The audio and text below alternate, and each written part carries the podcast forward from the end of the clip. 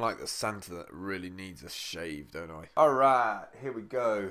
So today we're looking at a few different ways to get your blog started or your video blog started. So we're going to be looking at Posterous, we're going to be looking at Tumblr, we're going to be looking at Squarespace. The difference between hosting the website yourself on your own web space to actually having it hosted for you in the cloud. A lot of services do that now, do the actual heavy lifting, as in looking after your site on the web. Personally, because of social media, I'm really keen on that sort of real-time sending out of information.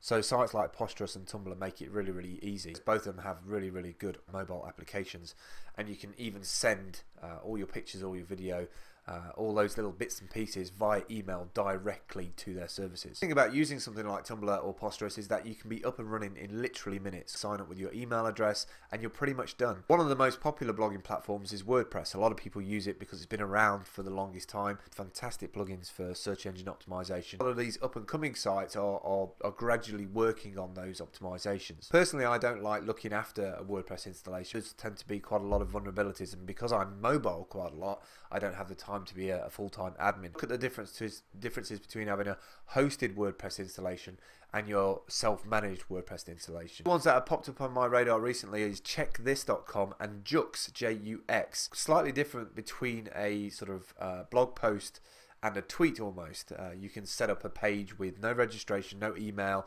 You literally just say what your page name is going to be, put your image and your various bits of content on there, and it's live on the web. I just wanted to step through a number of different sites where you can host your blog. Obviously there is WordPress.com. A lot of people will know already or have heard of WordPress.com. It's one of the most prolific ways of hosting a blog on the web. They've been around for a very long time, and constantly updating their package, their software, if you like.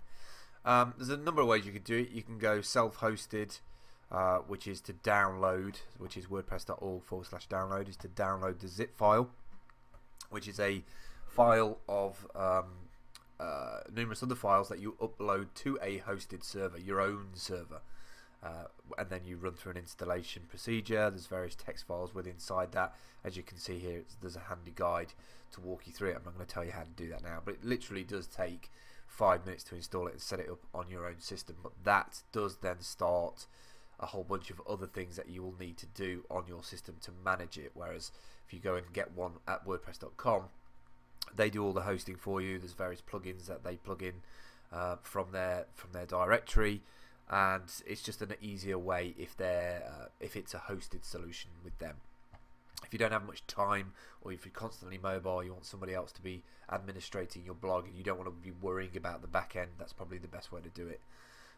There is other services for doing that self-hosting. I use MediaTemple.net, which is a great web host. I've been using these for about probably 3 or 4 years, and they have an option in their control panel which is one-click applications. Now, it might ask me to log in here again. Oh no, it didn't. And as you can see, some of these are my WordPress blogs for the variety of different blogs in WordPress on my different hosting. So I've got lots of different .tv domains here. The alternative to using something like WordPress is Tumblr. Tumblr.com, T-U-M-B-L-R.com, is super easy to sign up with. Just a quick email address and name, first and second name, and then you get this top bar where you can just add a piece of text, a photo, a quote, a link, a piece of chat, as if you were chatting to somebody, what they were saying, what you were saying, an audio or a link to a piece of audio on the web, or a video. So you might be able to upload one of the videos that you've shot on your own personal camera, or you can link to a YouTube video and it'll populate it out.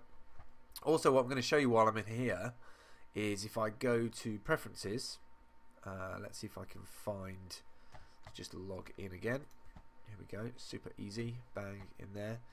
Then if we go to, let's see, settings, was it preferences, here we go. So I'm going to scroll down a little bit. Now on here, let's go to customize, is it on customize? No, it's not customize. Let's go to medium, actually click onto the specific one, and then go to settings for that particular blog. And then if you scroll down, you can see here, at the moment my Tumblr is dacider.tumblr.com, but you can click here and use a custom name. So you could put in your video show.tv, and then you have to do a few little bits and pieces to get that working. So that little question mark tells you that you have to go and set this part here, which is an A record. If you don't know anything about DNS or A records or CNAMEs or anything like that, it's probably not wise that you go and start messing around with this stuff.